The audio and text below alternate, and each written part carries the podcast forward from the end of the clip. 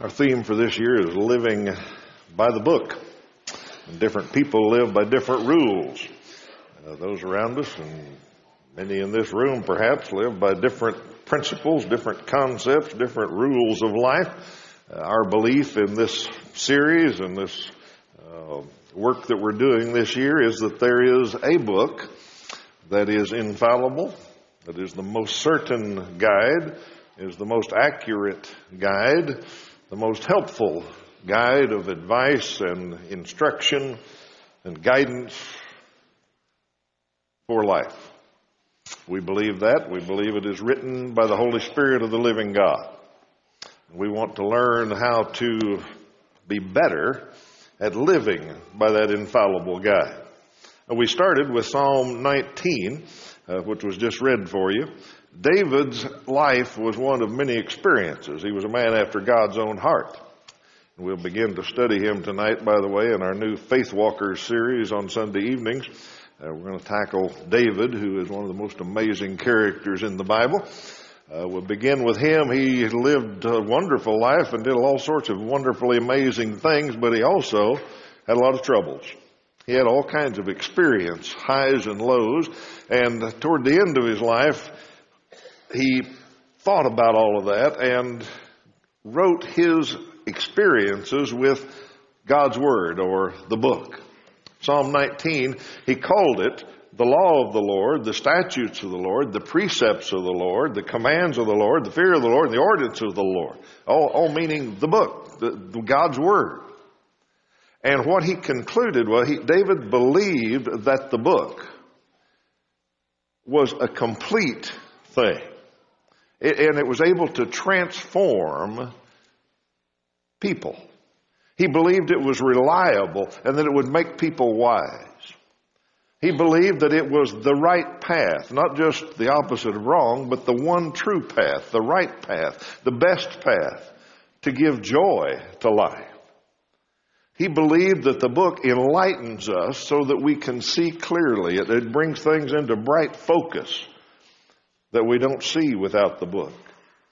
He believed that the book was without fault and that it was relevant today. It doesn't matter what time, culture, how primitive, how sophisticated, whatever your society is, the book is relevant.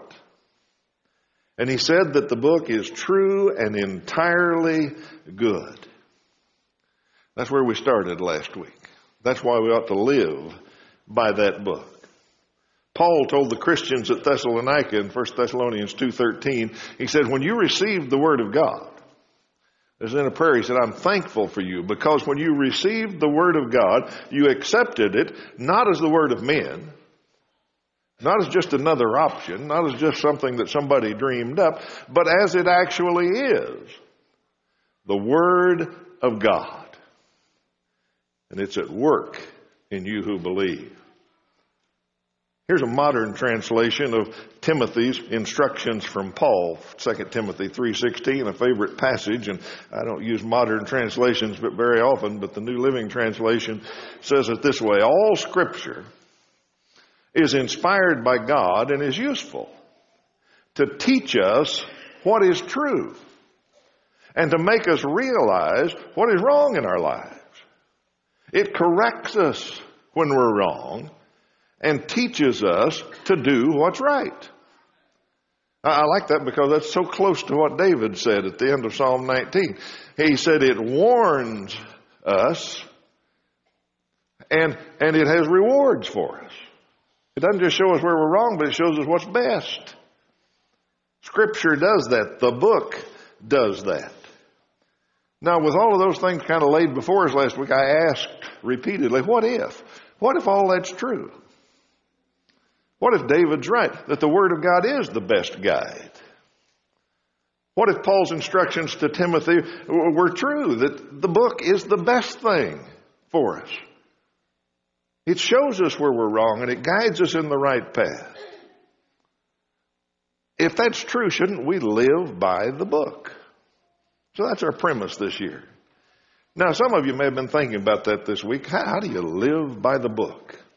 Well, there is a book, actually, a man made book that's written by a man who tried to live by the book. It's called A Year of Living Biblically. A man named A.J. Jacobs wrote it. And his premise was he said, start out to, he was determined to follow the Bible literally for a year. Now, in case you wonder how that worked, here's what happens if you live by the book. Okay? That was him at the start of the year, and then at the end of the year. The book does say, don't trim your beard. So he saw that it literally, he took it literally, he quit trimming his beard. And after a year, that's what he looked like. Now, you got to understand a few things. Uh, Jacobs, A.J. Jacobs, is a humorist. He tries to be funny, and sometimes he is pretty funny.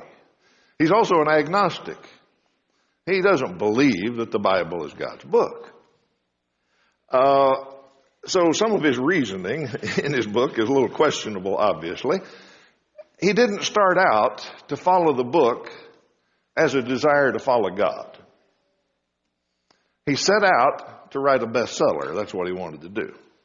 And he's written other books like this where he tries something, if he read the whole Encyclopedia Britannica one time and wrote a book about that. Uh, the book's called Knowing It All or something like that. And he is kind of funny, but in this, I understand his purpose was not to follow God. His purpose was to write a bestseller, but he did learn some things. The first thing he did was read the Bible. That's a good thing. And he made a list of every rule in it. Now, once again, I question what he called a rule and what he didn't, but he came up with a list of over 700 rules. And he set out to follow those literally for a year. He said some of them were pretty easy, like don't sacrifice your child to Moloch. He said, I, I came out all right on that one, did that one pretty easily. It, the book says, don't marry your wife's sister. He said, That was easy. My wife doesn't have a sister. Uh, the book says, Don't eat owls and vultures. So he said that was okay. I, I did fine with that. Uh, when he found a command to blow the ram's horn, he went out on the street and blew the ram's horn. Okay? Uh, when the book said, play the ten stringed harp, he played the ten string harp. And then he sat down and wrote his book, A Year of Living Biblically. Now, some of the things were a little more difficult. Like, like the part about stoning adulterers. He, once again, remember, he's trying to be funny. So he said he figured out a way to do that and finally found a guy in the park that admitted to being an adulterer. And so he picked up some pebbles and threw them at the guy. And he said he got that one covered. Some of it he tried to be funny, but he found that some of it was hard and admitted it was hard. He said the book says not to covet, not to lie, and not to gossip. He said that's 60% of what we do in New York City is lie and covet and gossip. He said that was hard to try not to do that, but he really did try not to do it. And interestingly enough, and not surprising since he was an agnostic, he found some of the Bible to be old fashioned, out of date, and baffling, so he just ignored it. There were some things that just don't fit in the 21st century, so he, he just kind of ignored them and put them aside. Now, that was his plan. Our plan is quite a bit different. Our plan for living by the book is not to make a list of rules. In fact, this may gladden your heart. You don't even have to read the Bible in this plan. Now, I think it'd be a good thing if you're reading the Bible. I think it's a very good thing, and you ought to be, but that's not required in our plan this year. We're going to learn to live by the book. What we're going to do is pick some key verses, and we're going to try to live by them. If we picked one new verse a week, we won't pick more than one verse a week. If we picked one a week, that'd only be 30 or 40 this year because we'll get interrupted with holidays and vacations and other things. So we might get 30 or 40 verses this year. Uh, some verses are going to take us more than one week, so we're not going to have that many. So I hope you see it's going to be very simple to learn to live by the book and get better at it. I didn't say it was easy. Some of them will be hard, just like Mr. Jacobs figured out, but it's going to be very simple. Okay, in verse 9 of Psalm 119, uh, the psalmist asks a question How can a young man keep his way pure? And he answers it by living according to your word. Now, sometimes we read that. In fact, we've written a song about how so the young secure their hearts and, and all that. And we, we kind of limit it to teenagers and we kind of limit it to being, well, that means being sin free. Keep your life pure. No, that's not what it means. If you remember last week, David talked about the Word of God is pure. It's much more than that. David said, you, you get warned by the book and you get rewarded by the book. Think of medicine. Most medicines that we take are just to get us out of trouble. We're already sick. We need a medicine. And so we take it to kill whatever's bothering us.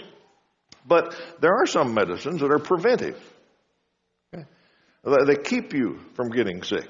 They keep you from having a heart attack, perhaps. And then there are some things that are good for you. You know, like blueberries are good for you. Now, I saw a guy this morning walking around, he had a blueberry muffin. Now, that's not blueberries. I didn't say blueberry muffins were good for you, John, but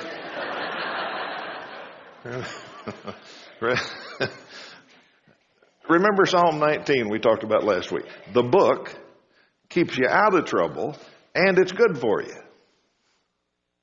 So in Psalm 119, which is on your handout, there's, there's a lot of tips in there about how to live according to the book. And that'll keep our life pure. It'll help us. It'll keep us out of trouble. It'll, it'll benefit us. It'll reward us. All the things we've been talking about. Okay, so you can read all of Psalm 119. Well, can't read all of it on the handout, just verses 9 through 16, because Psalm 119 is the longest chapter in the Bible. He's got a lot of stuff in there about the Word. But we're using that one little passage where uh, the psalmist wrote, How can a young man keep his way pure? Well, by living according to your Word. Now, from that little passage, we're going to take some tips for living by the Word. Our first clue is in verse 11. The psalmist says, I have hidden your Word in my heart that I might not sin against you. I've hidden your word in my heart. Okay, that's our step one. Step one is we want to make sure that we know one part of the book. That's our, this is our plan now. There's only three steps in it. It's going to be easy and simple. We will make sure that we know one part of the book. And we're going to do that one verse at a time. It might have a two verse together sometime that we have to do, but it's going to be one passage at a time. And we're going to know what that means. Now, for instance, we did this a few years ago with one verse. We did worked on it all year, actually. Our verse was John 10:10, 10, 10, where Jesus said, "I have come that they might have life and have it more abundantly." So our theme for the whole year was living abundantly. And we kept going over that verse, and we, we hopefully know it a lot better today than we did then. Well, the verses that we pick out in this, we're going to have to know them. We're going to have to implant them. They're going to have to become ingrained in us. How many of you in here know your alphabet? That's a slow bunch, I realize. Whew. Okay, maybe I better be more basic here than Everybody knows their alphabet. Okay? You learned it 20, 30, 40, 50, 60 years ago, however old you are. You ingrained that in there where, where you can say the alphabet easily. Okay? Your multiplication tables. How do you know what 9 times 8 is? Some of you getting your pencil out now. You know that because you ingrained those in you. That's the only way you can learn it. A while back, my granddaughter was working on her multiplication tables and she wanted to practice a little bit and she didn't know some of them. She knew most of them, but some of them she hadn't got yet. And I said, Well, you're not ready for the test. you've got to go over them, and oh, you just got to memorize them. You just got to put it in your head where it's stuck in there. And once you've done that, once you've ingrained it, once you've made it a part of you, then you'll know them forever. Yeah. So we're going to make sure that we know the verse we're talking about. November the 8th, 1965, Howard Rutledge was flying his Air Force plane over North Vietnam and was shot, shot down. He was captured, imprisoned, stayed in POW camp for seven years. He endured torture, sickness, starvation, loneliness, beyond what any of us can imagine. He suffered all day, every day. And if you ask Howard Rutledge today, how did he endure that? How did he survive through those horrible conditions? He said, he will say, he survived by the power of memory. They didn't have anything. So he and his fellow prisoners tried to recall something that would be helpful, and they focused on Scripture. They tried to remember scriptures that they knew and, and Bible stories that they knew, or Bible songs that they knew. He says that one day Harry Jenkins in a nearby cell whistled the, the code whistle that he had some important, urgent something to communicate. So he could hardly wait till they had that little time of communication each day uh, to find out what the urgent new was. And Harry Jenkins said, I got a new one. He said, I remembered a story about Ruth and Naomi. And he told the other prisoners the parts of the story that he could remember, and they all started to fill in the parts that they could remember from their childhood. And Harry Jenkins' urgent news was 3,000 years old. But they kept that story going for days. And each of them would think about it and they would add things to it and then they would think about what it meant and then they would apply it to their situation and what God did there and what he would do the hint here. Howard said, uh, we knew the Lord's Prayer. We knew the 23rd Psalm.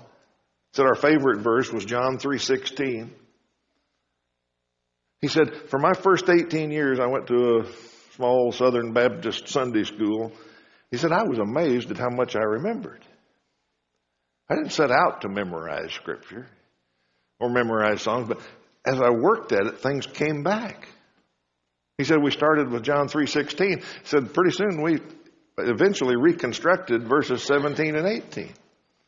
All of us together, we got it. So those scriptures and hymns and verses that came to our minds, said I never dreamed when I was going to that Sunday school that one memorized verse could make a whole day bearable. Now, we're not POWs, and, we'll never be. But knowing the book is no less important in our lives. If you commit to be here this year, if you come along on this, this journey to learn to live by the book, a year from now, you'll have 20 or 30 or 40 verses that'll make life better. And we're going to know some of the book. Now, another clue is in verse 13 of Psalm 119. The psalmist said, With my lips I recount all the laws that come from your mouth. So our step two is we will repeatedly speak that part of the book. We're going to know it. We're going to know that verse. And then we're going to repeatedly speak it. Now, there's two reasons for this. Number one, it, it's just human nature. It reinforces things. It, it enforces that we know it if we repeat it constantly. It'll help us know that part of the book. The power of positive reinforcement, everybody knows that. If you've been to a motivational seminar, if you've been to sales training, if you've been to anything, they tell you that. They say, repeat this over and over. Put it on your mirror in the morning. Say it to yourself while you're shaving. It'll become a part of you. Now, there's a reason that that works. It's the way we're made. Proverbs 18:21 says that the tongue has the power of life and death. What we say has great power.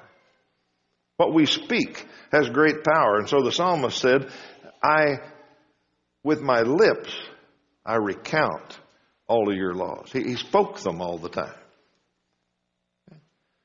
At the end of Psalm 19, David said, May the words of my mouth be acceptable. So speaking, the part of the book that we know is very important. Now, it, it's just human nature that it helps. But secondly, it settles things. If we say the part of the book that we know, if we speak it, it settles things. Remember the story of Jesus in the wilderness. Satan, Satan himself came and tempted him. And he would put the temptation on Jesus, which were fantastic temptations, powerful uh, incentives to, to do wrong. And what was Jesus' response? Every time, thus saith the Lord. God says. The book says. And he would tell him a part of God's word. And when he had said that, what happened? It was over. It was finished. Satan left. Knowing part of the book and speaking part of the book will settle things. Now, contrast that with what Eve did. Satan also went to tempt Eve okay, at the very beginning of things. And he came in and he tempted her about doing the one thing that she wasn't supposed to do. What could Eve have done? Eve could have reached in her pocket and pulled out what she knew. She could have put a thus saith the Lord on Satan. She could have said, God said, do not eat from that tree. That would have settled it. Okay? That would have ended. I'm sure Satan would have come back, but that would have ended that session. But instead of reaching in her pocket and getting a thus saith the Lord, she reached in and she pulled out some human reason. She said, Well, if it'd make me wise, maybe I would be like God. And then she reached in her pocket and she pulled out some emotions, human feelings.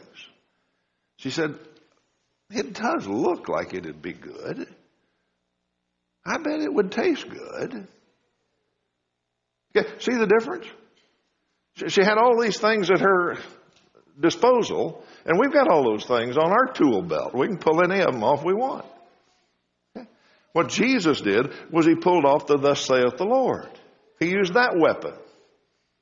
He used that tool and it fixed things. It settled it. It was done. Every morning, every night, when you're tempted, if you know part of the word and you speak that part of the word, it'll settle things. If our passage was, Jesus said, I have come that they might have life and have it more abundantly, if we know that, if it's in there, and there are situations that come up where that fixes things, we speak it. Our last point is in verse 14. We're, we're going to know, we're going to speak, and the psalmist said in verse 14, I rejoice in following your statutes as one who rejoices in great riches. I rejoice in following your statutes. Now the psalmist rejoiced, and that is good. Don't take me wrong, but that's totally unnecessary. I don't care if you rejoice or not. Because this step, step three, is we will act on that truth from the book. If you rejoice at it, that's good, and I think eventually you will rejoice at it when you get to the stage David was. But in our plan, you don't need to rejoice, you just need to obey. You just need to act on that truth. Do you understand that? If you're going to live by the book, it doesn't matter if you like it or not. Now, I know that's strange to this culture. You don't like that. You say, oh, I don't, I'm just going to be like A.J. Jacobs. So I don't like it, I'm not going to do it. I'm going to ignore it. Now, if we're going to learn to live by the book, we're going to know a part of it, we're going to speak it, and then we're going to act on it. Let me try that. This is the new year. Some of you are sitting down and working your family budget over, trying to decide what to spend on what, and you may get to that giving part. Well, what are we going to give to the church? We talked about that a year ago. Well, what are we going to do about that this year? Well, I don't feel like we can increase it.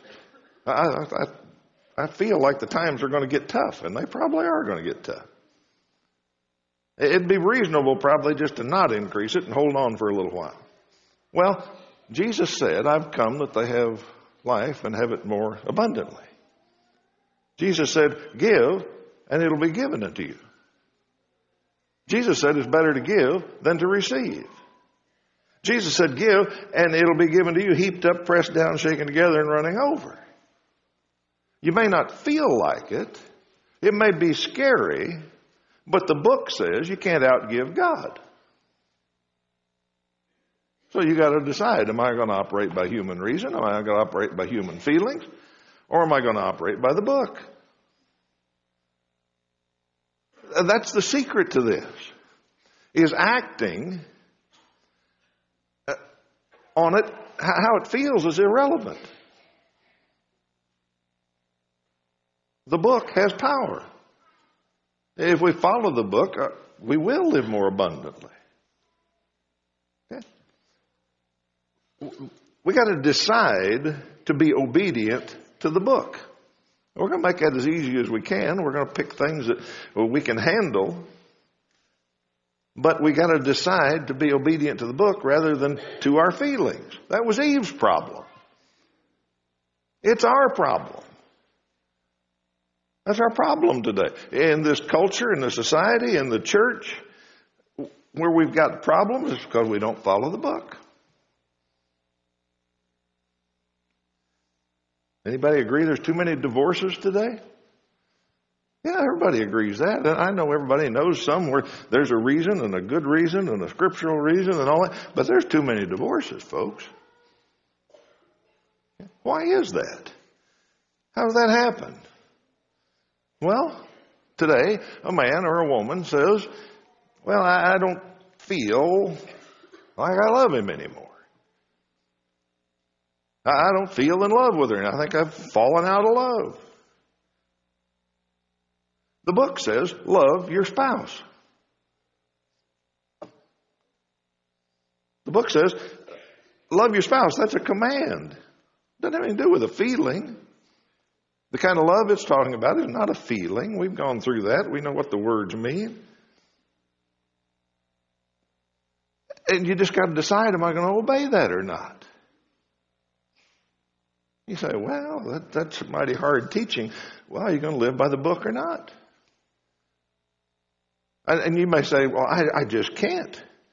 I can. I know the book says to love my wife like Jesus loved the church and gave his life for it, and I'm supposed to lay my lay down my life for her, but I don't feel like I can do that.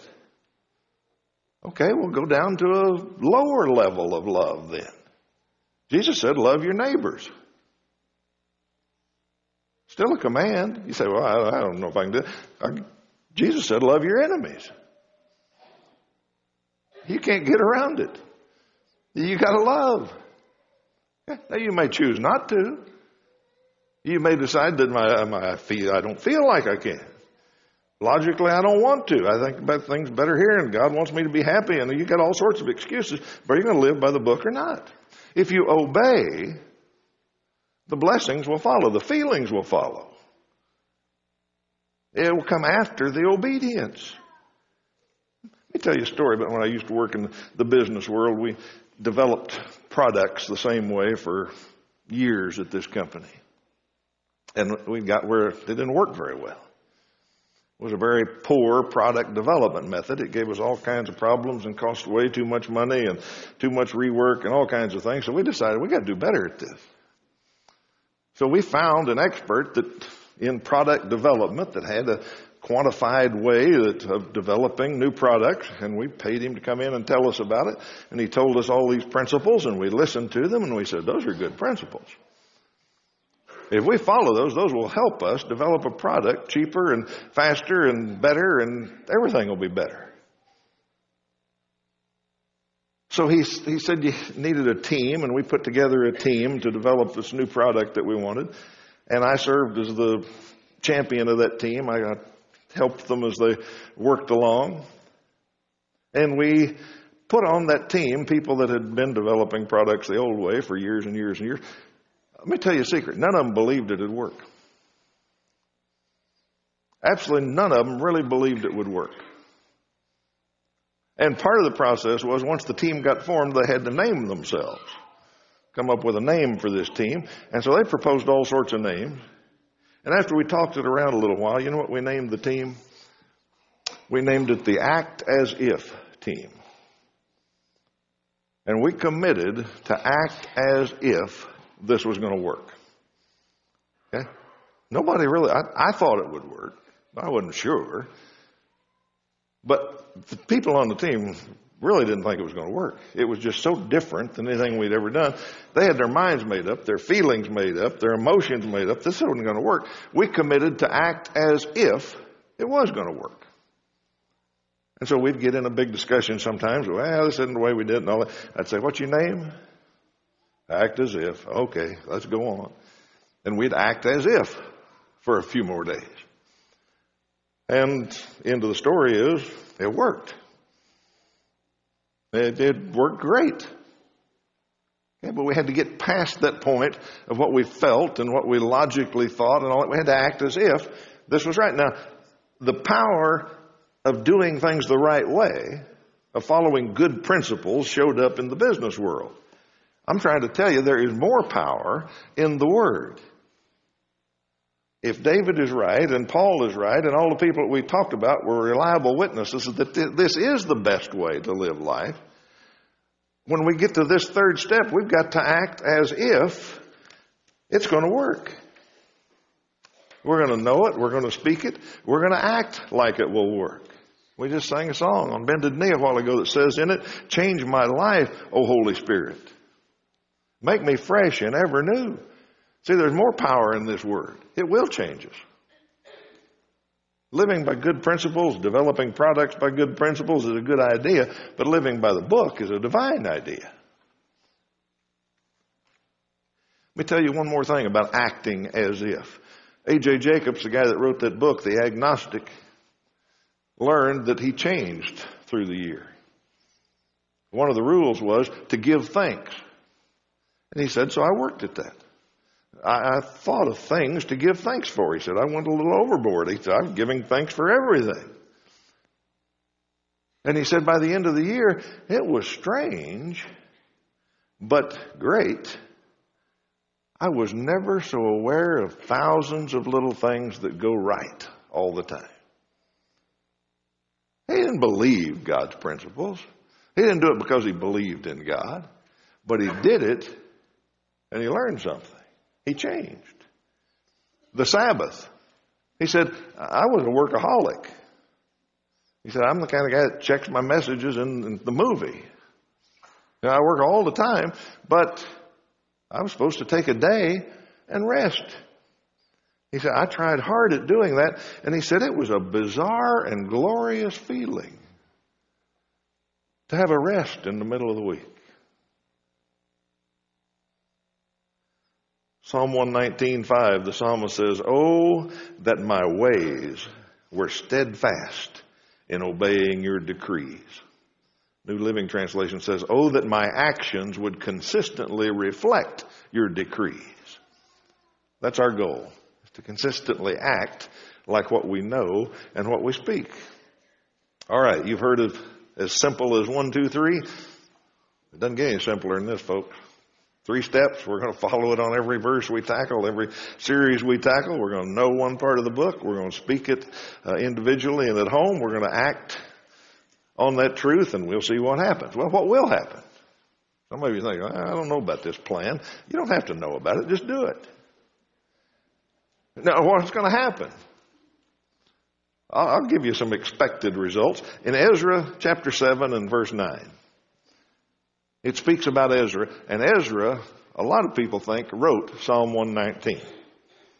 I've been saying the psalmist all day because nobody knows who for sure wrote it, but some people think Ezra did. And listen to what the book says about Ezra It says the gracious hand of his God was on him. For, why was God's hand on Ezra? For Ezra had devoted himself to the study and observance of the law of the Lord. There's our expected results. Whether you feel like it, whether you believe it, whether you get logical reasons to or not, if you'll take the part of the book that we're going to talk about, know it, ingrain it in you, speak it, and then act on it, the gracious hand of God will be upon you. And amazing things will happen. We will be blessed by this. So, we have our purpose and our plan, living by the book. Will you learn to live by the book with us this year? I invite you to join us. We go through these steps, tackling a little different topic every week. Uh, I guarantee you, you'll be blessed if you join us in this. Next week, start the new series, Living Eternally by the Book. Living Eternally by the Book. We'll spend about four weeks on this, probably look at four verses. Why am I tackling this first? Well, how are you planning on being in heaven? I assume everybody here plans to be in heaven. What's your plan? How, how are you going to get there? There are dozens of ways out in the world. You take a poll this week at work. Ask people, how do you think you're going to get to heaven? You'll get 20, 30 different answers. Well, there are a lot of answers in the world, but that topic is covered in the book. It tells us, it, it warns us, it, it rewards us, it, it gives us the true path. So if we want to live eternally in heaven, we're going to live there by the book. Uh, it's got the one sure plan is in the book. I'll even give you a little advance. You can start working on the first verse. You can start knowing it. The first verse is John 3:16. For God so loved the world that he gave his one and only son that whoever believes in him shall not perish, but have eternal life. Yeah, you may be able to quote that now, but we're going to know it. We're, we're going to work on it a little bit and know it. I'm going to expect you to speak it all the next week, and then we're going to figure out how do we act on that. What do we do about that famous verse? See if we can learn how to act on it. Living eternally by the book will be our first topic. Lesson is yours this morning. We invite you back next week as we tackle that important topic. If you're here this morning and need to respond to the Lord's invitation, uh, we want you to do that today and we'll invite you to come. Let's stand and sing.